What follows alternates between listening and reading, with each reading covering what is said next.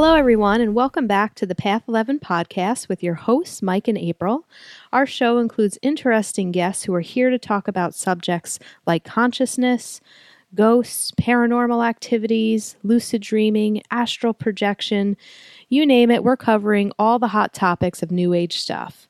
We would love to interview people and talk about subjects that you definitely want to hear about. So please feel free to send us a message, post on our Facebook page, or even tweet us a suggestion at our Twitter handle, The Path Series. So this week's guest is Brenda Jenks. She is such a fun, warm hearted, loving lady. And um, we actually, I personally met Brenda and kind of brought her into the Path 11 Productions films back in, I think I met her in 2007. I was living in Ballston Spa at the time, and I was taking as many non credit classes that you could take on meditation, aura drawings, aura interpretations, and things like that. Because that's when I was kind of really getting into my own spirituality and exploring. And Brenda was teaching an aura drawing class at Saratoga Springs, New York High School. So I signed up, and it was a non credit that they offer and I met her and I loved her and I loved her energy and learned about what she did. And then, Mike, when you came and approached me, and we were trying to figure out, well, who do we want to interview? Who would be a good person to talk about some of this stuff of ghosts and energy and auras and life after death? I thought about this woman that I had met that just had such amazing energy. And I knew that she was into all this. And that's kind of how Brenda came about. Yeah, I think she was the first person we actually contacted be part of the film. And I remember we we met.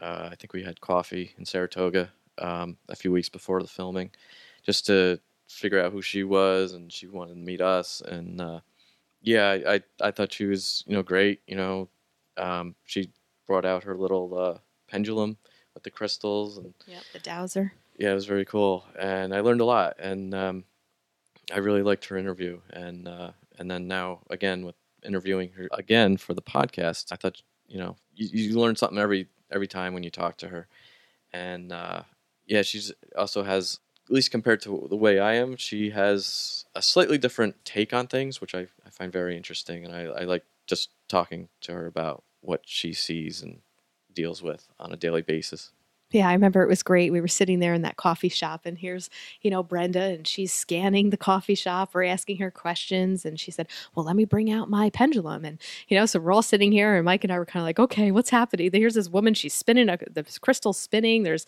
just random people around us looking over at us at our table. And I also remember she did our numerology when um, we told her why we decided to call our production company Path 11, she ended up doing our numerology. And I remember you were an 11 in numerology and I was a 9. Yes. And it was right around the same time, or maybe a little bit before, I started having the 1111 clock uh, phenomenon. Phenomenon, what you, yeah, whatever you call it. And I just I was seeing that nonstop, and that was right at the peak of of all that. Is when we met her, and she kind of explained how that worked. Right. All right. So I guess before we bring her on, let us just give you a little more background about who Brenda is. You can find her in our first film, The Path Afterlife. And uh, Brenda has been working in the field of complementary holistic health care for over 20 years now. She's a member of the Saratoga Integrative Practitioners Network, as well as a Reiki practitioner at Massage Saratoga. She's been practicing Tibetan black hat feng shui since 1995 and consulting and teaching since 1997. She's taught and lectured at Johnsburg Public Library, Caldwell Public Library, Adirondack Community College, Mechanicville Public Library, Bennington College, Saratoga Continuing Education classes, which is where I met her, and Key to Joy Wellness Center in Niskayuna. Space clearing and dowsing are an important aspect of her work in clearing private homes, hospitals, businesses, battlefields, and historical sites. In the field of real estate, she assists homeowners and brokers by energy clearing, feng shui staging, and helping the seller let go emotionally to bring about a positive outcome. So here's our interview with Brenda.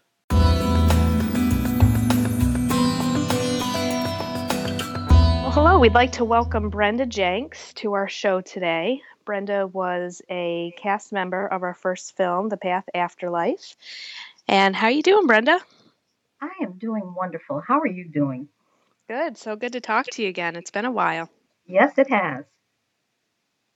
Yeah, it's been a couple years since we talked to you last. You came to our uh, screenings that we had in New York, and it was always good to talk with you, you know, before and after the, the screening. And you were able to uh, help take questions from the audience, which was very helpful. Have you gotten any uh, feedback from the films at all? Yes. Um, people are always interested when when I meet people um, and they go to my website and they see about the video on there. They get real excited. They want to see it. They want to know about it. I think that the films answer a lot of questions that people have had and just didn't know who to ask. So it's really fun to have that resource for them. Yeah, anytime I, um, you know, speak to people about the impact of the path after life, I actually just had a group of women that all got together and wanted to watch it a lot of people always comment about your explanation of what soul groups are. That that part of the film, just with a lot of feedback that I've gotten, really seems to strike people if they've never heard it before. Of hmm, that's an interesting way to think about how people are in my life, and you know, makes them wonder, okay, are these people a part of my soul group, and are they here to teach me something? And that's that's always been one of my favorite parts of the movie, and just the way that you explained it was so so great and i think it's a part of the film that really hits home to people to take a look at their relationships in their life. And you know people are doing a lot of self-examination and they're wondering why people are in their lives. And for them to know that we have soul families for them to know that gee i did know that person before um, it helps explain a lot we always have a lot of questions when we're in that personal growth phase. So it's always fun to explain that to people. And also, um, if, for those that haven't seen the films or, do, or don't know who you are, let's take a step back and um, maybe you can just explain how you how you got involved with what you're doing now, and uh, you know the history of your abilities. I guess you could say. Well, I would say the history goes back to when I was a kid and always had feelings and really didn't couldn't explain why I felt comfortable in some places and uncomfortable in other places and was always trying to understand why other people didn't feel what I felt. And so over the course of a lifetime, through many experiences, many teachers, many wonderful books that are out there, I began to really start to get it. And um, my feng shui was really key because feng shui is all about your environment and how it reflects, it's the outward reflection of who you are. And I began to really think about that. And then I learned to dowse, and that was like the finishing touch. Then I could figure out what is really here. Why do I feel this way in this place? Um, or why does this person unsettle me? and being able to sort all that out through the many many years of teachers books experiences just kind of coalesced. And i think that's way for a lot of people. They we learn a lot of things that seem disconnected and random over the course of a lifetime. And then all of a sudden it comes together and it makes sense and it becomes a part of who you are so i feel like i've got this toolbox that kind of is a hybrid of of all of the things over the course of a lifetime that I've learned, and now I can apply that every day, and it's fun. And what are you doing now in your work? I know um, when we spoke, you said that it's really changed since the first film came out, and you're doing a lot more stuff with clearing some energies. Do you want to go into that a little bit? Sure. Um, I could not have envisioned 10 years ago or 15 years ago what I would be doing now. But then life is always an adventure as far as I'm concerned. Um, I work very hard now. I go to multiple locations at the present time all over the state. Um, I assess what's going on in the environment of the home or the business or the land and sort out um, earthbound spirits um, dark energies, geopathic stress, vortex energies, and basically sort out these various anomalies and determine right course of action to make the energy right again and then to help the people involved to understand what it is they were dealing with, to understand, no, they're not going crazy, um, to understand that this is not like a TV show, Ghost Hunters kind of a thing. That's Hollywood. In the real world, it's not quite like that. And so it's kind of a fun adventure each time to find out what I'm going to find there. How can I help the people understand what was going on? And then how can we heal it? Heal it, heal the energy, and then heal the people. And it's it's always challenging, but it's and it's never dull, I can tell you that. And I'm finding that there's no hard fast rules in this work. You have to go in with a completely open mind you have to understand that there are all different kinds of realities and perceptions that you can't get stuck in your old ideas of reality and perceptions because almost anything is possible. Going in that way, it helps you to sort it out, um, figure it out, and then find a course of action. So it's it's totally great work. I totally love it. People think I'm a little nuts, but that's all right. I'm having a good time. Can you give us an example of maybe, um, you know, a story of a certain house or property that you went in and cleared that was pretty impactful, so people can get an idea of you know what your day actually looks like. What does it mean that you're clearing energy? What are your clients kind of complaining about? Why are they calling you? What is it in their place that they need um, to clear or to get rid of or what's making them feel fearful or uncomfortable? Okay. Um, quite often people tolerate strange things happening in the house for quite a while before they break down and call somebody or, or seek help I just worked with someone in Plattsburgh, um, a, a wonderful couple and their daughter, and they talked about the dog being terrorized by something they couldn't see. They couldn't understand what was going on with this poor dog. This poor dog was just always afraid and always having anxiety issues. And but they thought it was just the dog. And so they let this go for a while. And then they found that the smoke detectors began to go off in the house for no reason.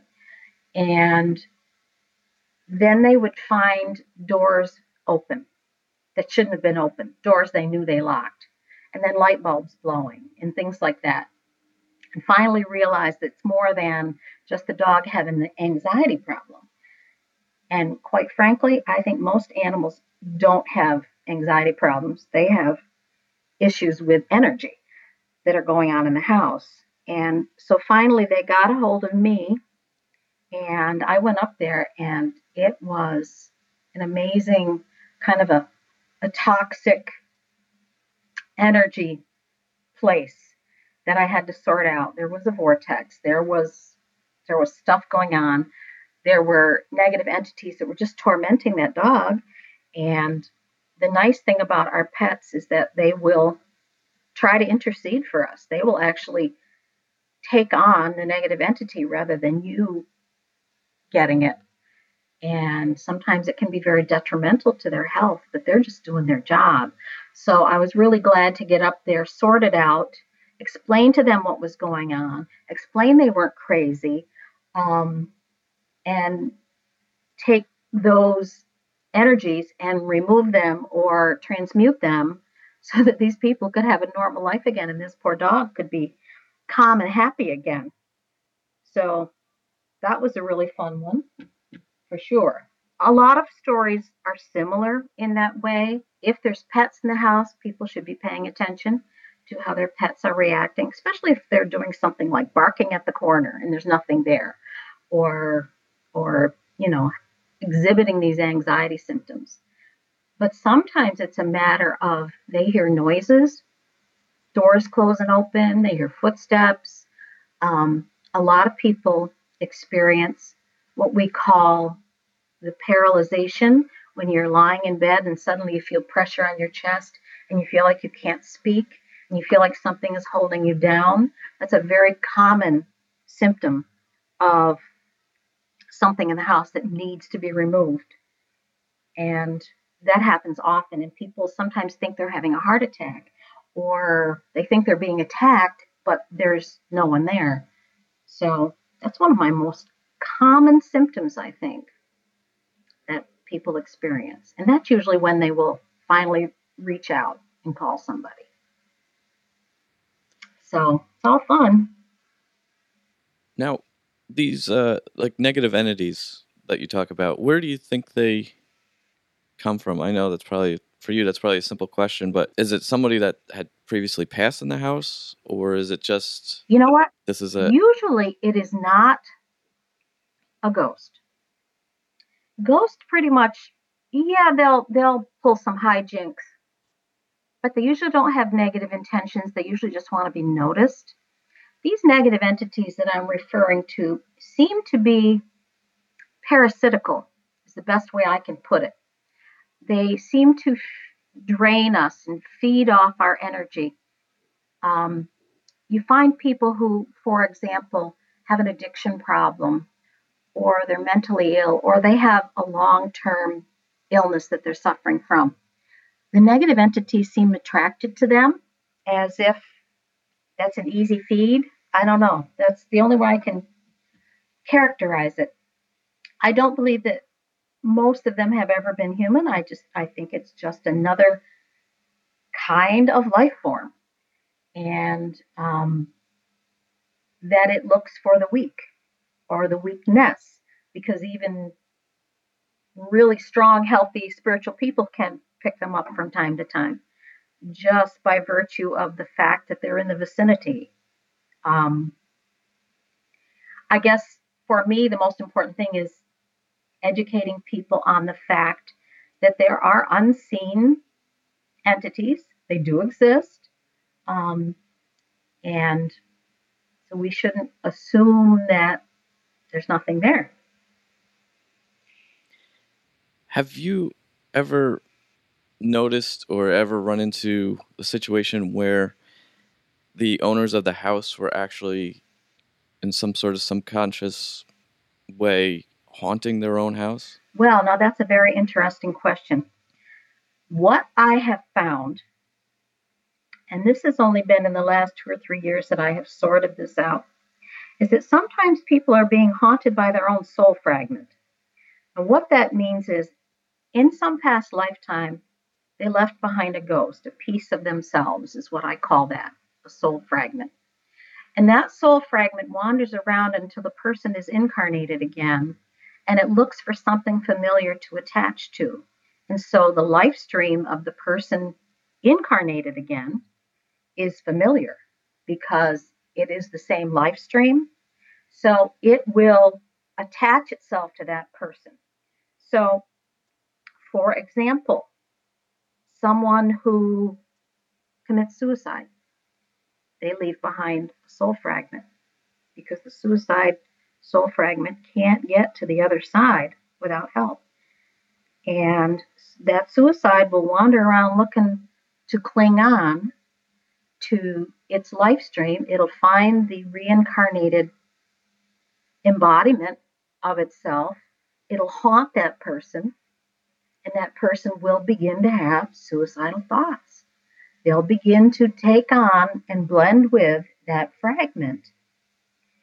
And I think this is how people commit suicide again and again. I think it's because of that haunting of the first time that they did it. And I, I found there's other ex- examples of soul fragments haunting their life stream.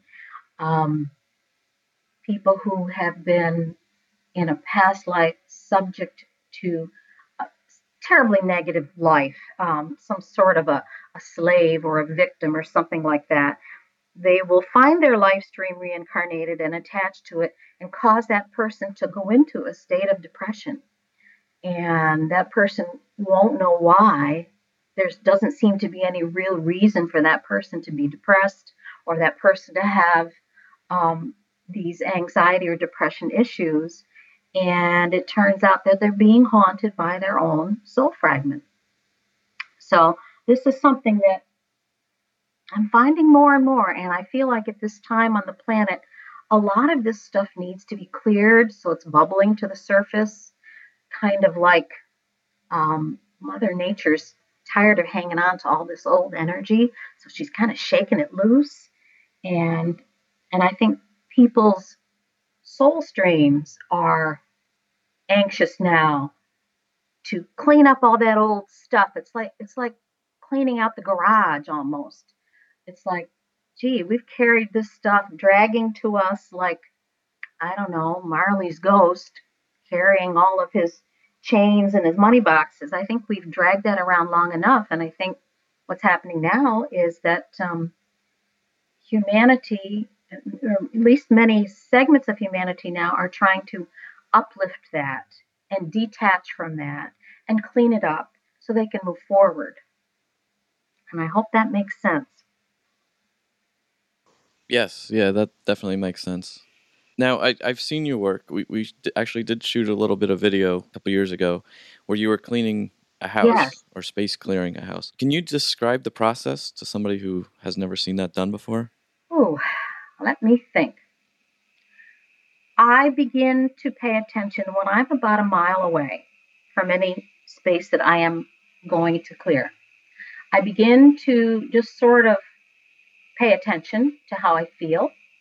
Um, sometimes I feel as I enter a property as if I am driving into cobwebs that I can't even see, or I'm, I'm feeling a tingling all over. So I say, hmm, there's something here for sure. Um, as I approach the house, I keep my eyes and ears open, maybe not for what I'm going to see physically or hear physically, but it's almost like I turn on my sensors and I begin to sense things. And as a dowser, I begin to dowse things. Um, I use a pendulum. Um, I count on my guides to give me information. If I get a hit or a question, then I will ask yes or no. Um, and quite often it'll be what I already know, but I want to confirm it. I don't want to make a mistake. And I take an assessment according to what I'm feeling. I ask a series of questions that are pretty basic, um, such as Is there underground moving water here? Because water is a conductor and energy follows lines, the easiest lines of transmission. So, water, metal, places like that carry energy easier. And then I ask, you know, do I have a vortex here? Meaning, and a vortex is basically an energy tornado. And if indeed there is one there, then quite often what a vortex does, just the way a tornado does, is it picks up debris. It picks up things around and then brings them in and it just swirls them around and around and around. So that's when I know I have one of those, then I have to ask the series of questions what's caught in this tornado and how do I remove it? And so I take care of that, collapse it, restructure it so that it will no longer be what it was before. If I don't have a vortex, then I ask, um, do I have soul fragments here, which are basically ghosts? Um, if indeed there are, I get a count of how many, and then I make sure that they are escorted to the other side so that they are no longer stuck being a ghost. And then I ask if there are negative entities, and I call them demons. I don't have any problem with that word. Um, and there are several different grades of demons. Some of them are just simple creatures like a tick or a leech. They just kind of glom on and feed. And then there are more complicated ones that have a little more intelligence or a little more negative intent. Um, and I sort out what's there and then step by step remove them, put them in the violet flame so that they're transmuted, um, and make sure that they are being processed so that they no longer exist in that form because that form is detrimental to our well being. So we change their form. My recent work has developed where we are finding some hybrids, which is a very interesting thing. We're finding that in some cases, demons have interbred, shall we say, because demons can take on physical form. And we're finding some hybridizations. And so they have to be treated a little bit differently. And we're working on that right now. We're trying to figure out the best way to deal with these other things that seem to be coming to the surface. And I see it all as just a necessary next step in a clearing level. It's like refinishing a floor. You take the top layer and you sand it off, and then maybe you need to take another layer and sand that off. And sooner or later, you're going to get down to the wood where there's nothing, there's nothing there that isn't what you want. And then you can refinish it. And I feel like that's what this work is like there's there's layers that are being brought to the surface to be cleared so that the energy can be better. And I hope that makes sense. Yeah, that that definitely makes sense. I was thinking back uh, the one time we were talking, you had mentioned how, and I'm assuming this is probably more the, the more intelligent entities or demons. At the time, you kind of described them as like immature teenagers. Oh, um, the poltergeist. That yeah. they're just okay. Is there no? Am I confusing this with something else that you were talking about? Well, poltergeist I see as this group of immature teenagers that broke into the liquor cabinet. They kind of are. They're they they group together. They're a gang. They're real confident when they're all together because they're with their buds and they can do whatever they want to do. Um, yes, they have more intelligence than the simple demon forms. However, there is another level. I call them generals because basically they tell the other ones what to do. And they seem to be the most malevolent. They seem to have a great deal more sophistication. Um, and I always know when I'm going to be dealing with them because if I suddenly feel sick, within a half an hour, I'll get a phone call from someone who wants me to come and clear their space. Well, I've already been attacked. So I know that there's generals there because the generals will try to stop me from coming. They're smart enough to do that. Whereas the, the lesser ones, they don't know. They don't care. They're just existing. Um, yeah, the generals are the nasty ones, and those are the ones that are kind of on top of things and they want to stay on top, and they'll do whatever they can to stay on top. And they're very clever and they kind of appear in different forms. Um, they will try to choose a form that people would love and trust. They'll try to inhabit someone who looks pretty innocent but usually their behavior betrays them. And um, and certainly their mode of operation will betray them sooner or later. They can't hide forever. They're kind of masters of disguise. They don't want to be found, but um, that's my job to find them. And are you referring to that with um, possession, where a general is actually somebody that's possessing another human entity? Yes, quite often that is the case. And what I have found is this will happen depending on the soul, depending on the person. If some soul over the course of many lifetimes has traded away their humanity piece by piece for power, uh, think of someone like like a Hitler for example, I mean, he didn't just instantly become evil in one lifetime. He probably had a series of lifetimes where he traded away good choices for bad and became less and less connected to the human race, less and less compassionate, less and less connected to his emotional body. Um, I and that is a perfect example of someone that a general was literally inhabiting him and by invitation because he wanted the power. And power is a very seductive thing. So you have to wonder when somebody's power hungry, what's really going on there? And quite often, there can be a general involved in someone like that. The other case where I've seen them step in is when someone, I had this actually happen, uh, um, a young lady that had abused drugs for some time. She had OD'd and landed in an alleyway somewhere, probably nearly died. She was brought to me about a year after she was found and had given up drugs and everything with voices in her head and things and the voices telling her to do bad things and just tormenting her and I had to, to to sort of separate him from her. And this was before I really knew how to dowse because dowsing makes it so much easier.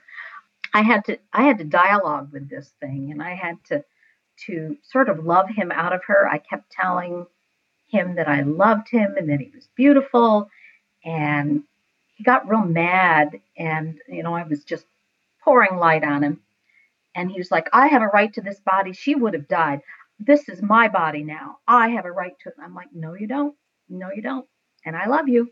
And eventually he got so mad that I drove him out of her and then was able to clear him because he just couldn't stand the love. And they really don't like light. They really don't like love. And so that's always our best weapon. That and the violet flame. Those are the best weapons. Now, do you do a a form of like protection for yourself? Absolutely. I cannot do my work without it. I use a series of things. The most important thing is the triple grid. However, I have expanded it to be a quintuple grid. And basically, it's done by the Legions of Michael. It, the first layer of the grid is a spin out grid, and you spin out everything that you don't want in your energy field and it's really it's quite a beautiful process and you spin it out in both directions and then the second layer you infuse with everything that you do want like love peace harmony balance victory clear communication with spirit. Um, you come up with all kinds of um, positive infusions. The third layer is the harmonization. It's circle security. You want to harmonize with all upper grid works. Then what i've done lately just because of the amount of activity is I add a big band of pink around the outside because that's going to keep stuff further away that doesn't like love. And then I have a golden shield around that. So it's really a five layer grid. And it's something that I renew every day. I have a crystal that I have infused with the pattern, with the energetic pattern. And I just put the crystal in my hand and I go, please renew my grid. There are other methods this one works best for me.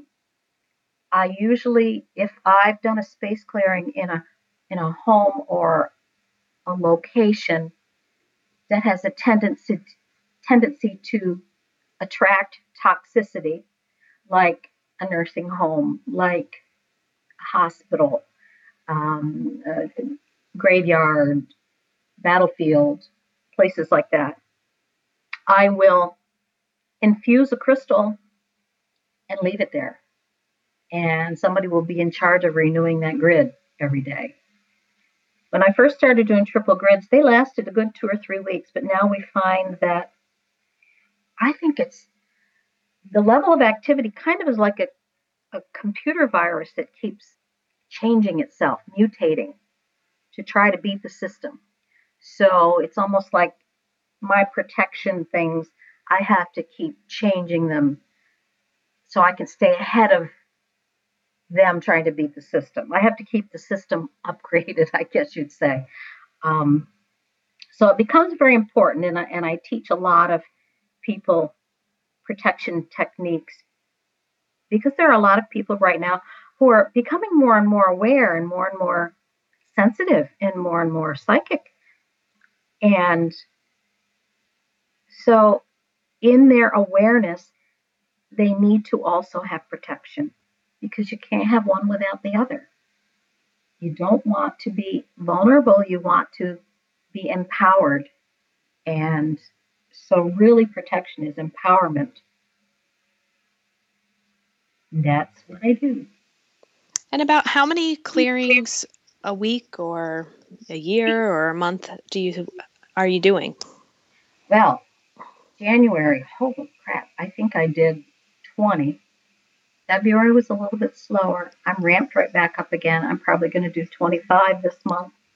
And that's a lot if you think about it. It's pretty labor intensive. Most people don't realize it, but if I do two clearings in a day, that's that's a lot of work. How long do your clearings last? You know, it depends uh, on on the clearing. By the time I drive where I'm going, sit and talk with people and assess what's going on, do the clearing, and then talk with them again and then leave. It's probably, you know, three, four, five hours sometimes, depends. Um, I would say start to finish, the average is maybe three hours. But like I said, if I have to drive to Plattsburgh or Canajoharie or somewhere like that, it's going to be longer. Well, I'm pretty amazing to hear that you're doing it so much. You know, obviously there's a need for it. If somebody had never heard about this before, they might think, oh, is, is this really happening? Or are there that many people that need this clearing? But it sounds like you're very busy.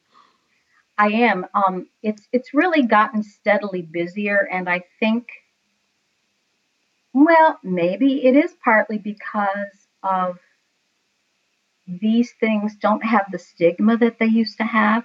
People used to be afraid to speak up about something that they thought was going on in their house because they thought people would say they were crazy. But I think that in this day and age, it's not like that anymore people aren't afraid to speak up about something. And with all of the media and, you know, just the internet and everything else, it's a good thing because people can talk about it, learn about it, share with each other, support each other, and find solutions. So why not? I think it's a very good thing. And how do you feel you gain credibility in this type of field of work? Because I'm sure that you probably bump up against a lot of skeptics. You know you know i'm in the field of mental health counseling and you know i could just hear some of my colleagues probably saying no you know psychosis is definitely a real mental illness of the brain. And you know they will go for more of the clinical description as to what why a person is hearing voices and just hearing that you know story that you gave us just a little while ago as opposed to somebody that is working with energies and knowing how it can affect the body. So i'm just curious to know how do you continue to build credibility in this field to maybe um, you know work on some of that skepticism that there is out there about the work that you do? Results speak for themselves. The results are there. Word of mouth is there. I actually have two or three psychotherapists who re- regularly send me their tough cases.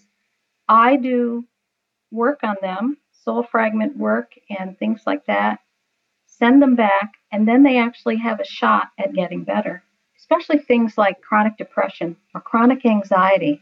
If when I can find something in their energy field that is feeding that disharmony or disorder and make it right, then I can send them back to their psychotherapist and they can make progress.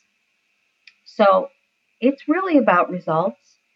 Um, there's no way you can just sell this on a street corner. It's not like selling cookies. It's it has to be result oriented. It has to be. It has to be word of mouth. Um, it's it's it's even difficult to describe to a stranger They have to experience it. And you know, most most things, it has to be that way. It has to be experiential. And that's all right. And I can take the criticism if it comes my way. It's all good in my world. I remember back a little bit, you had talked about uh, helping somebody sell their house. I guess the house was on the market for so many years, and uh, you came in, did your space clearing, and within I think a few weeks it had sold. Can you talk about that? And has there been any others like that? Yes, actually, that happens at least two or three times a year. Someone will, you know, out of desperation, they've tried everything else.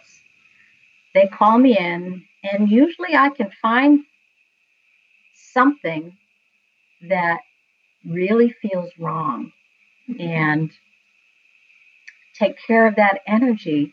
You know, people, when they are shopping for a house, believe it or not, and, and most real estate people will tell you this, almost the instant they walk in the door, the person knows whether or not they want the house.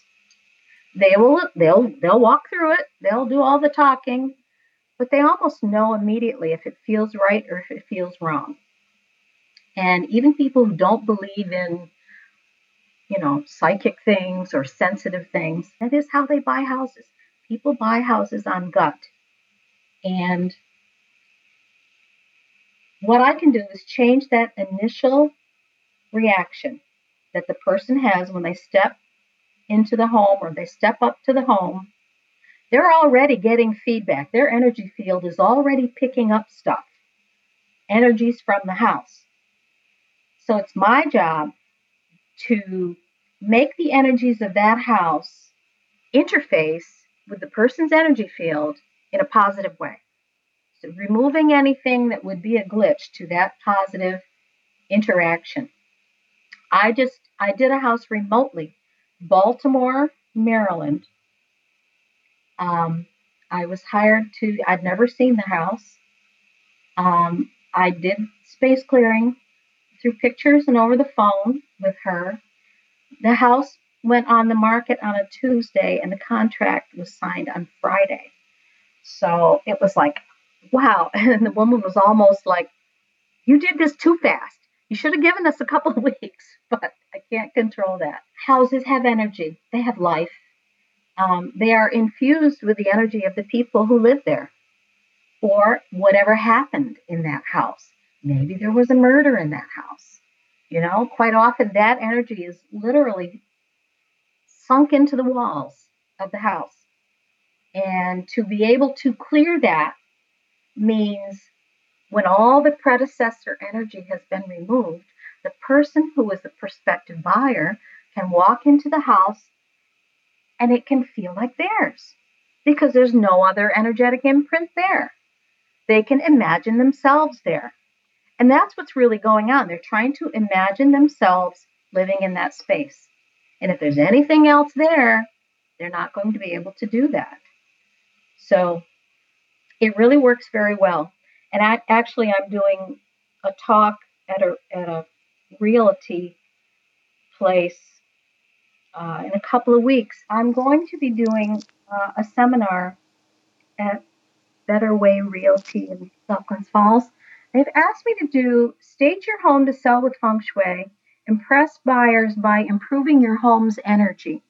I'm very glad to be able to do that because um, people don't know how to sell their house energetically. They people are very proud of their homes and they're very attached to their homes. Um, their homes become a part of them. But to sell a house, you want the home to not have a connection or a personality attached to the previous owners. You want it to be a blank slate so that you can imagine yourself living there. So, what I will be talking about is how to stage your home for sale from a feng shui perspective from an energetic perspective, which means things like removing all personal photos, things like reducing the amount of books on a shelf by half, removing half of the things from all the closets, reducing your furniture by half. It's really, really a matter of creating a clean slate, both energetically and visually so that people can imagine their own possessions fitting in that space. They can imagine um, that this place could be theirs, it could have their personality attached to it. Um, they want to feel completely welcome and completely like this could be my home. And that combined with, you know, removing predecessor energy, removing any negative energies or entities that might be there, um, creating a welcome, safe, inviting feeling for prospective buyers. And it's really a lot of fun and it really works very well. And and let's face it, nobody wants their house to be on the market for very long. If it's to sell, they want it to sell quickly. And so we help people do that. Now, Brenda, you, you talk about you use the pendulum, you ask it questions. Now, are you hearing an answer or are you seeing or is it more of a sensing? You know what? Ability. I can actually get information many different ways. Usually it's a knowing, and it's a knowing even before the pendulum gives me the answer.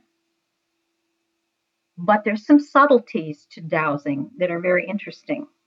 If I am dowsing to get a general to go into the violet flame, my pendulum will whack me in the wrist, which is totally interesting. So they don't go without a fight.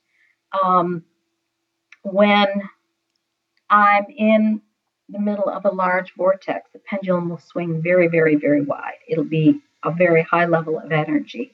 When I haven't asked a question specific enough, I'll get a maybe. I don't get maybes very often, but the maybe means I have to stop and rethink and rephrase or break it into two parts or something like that.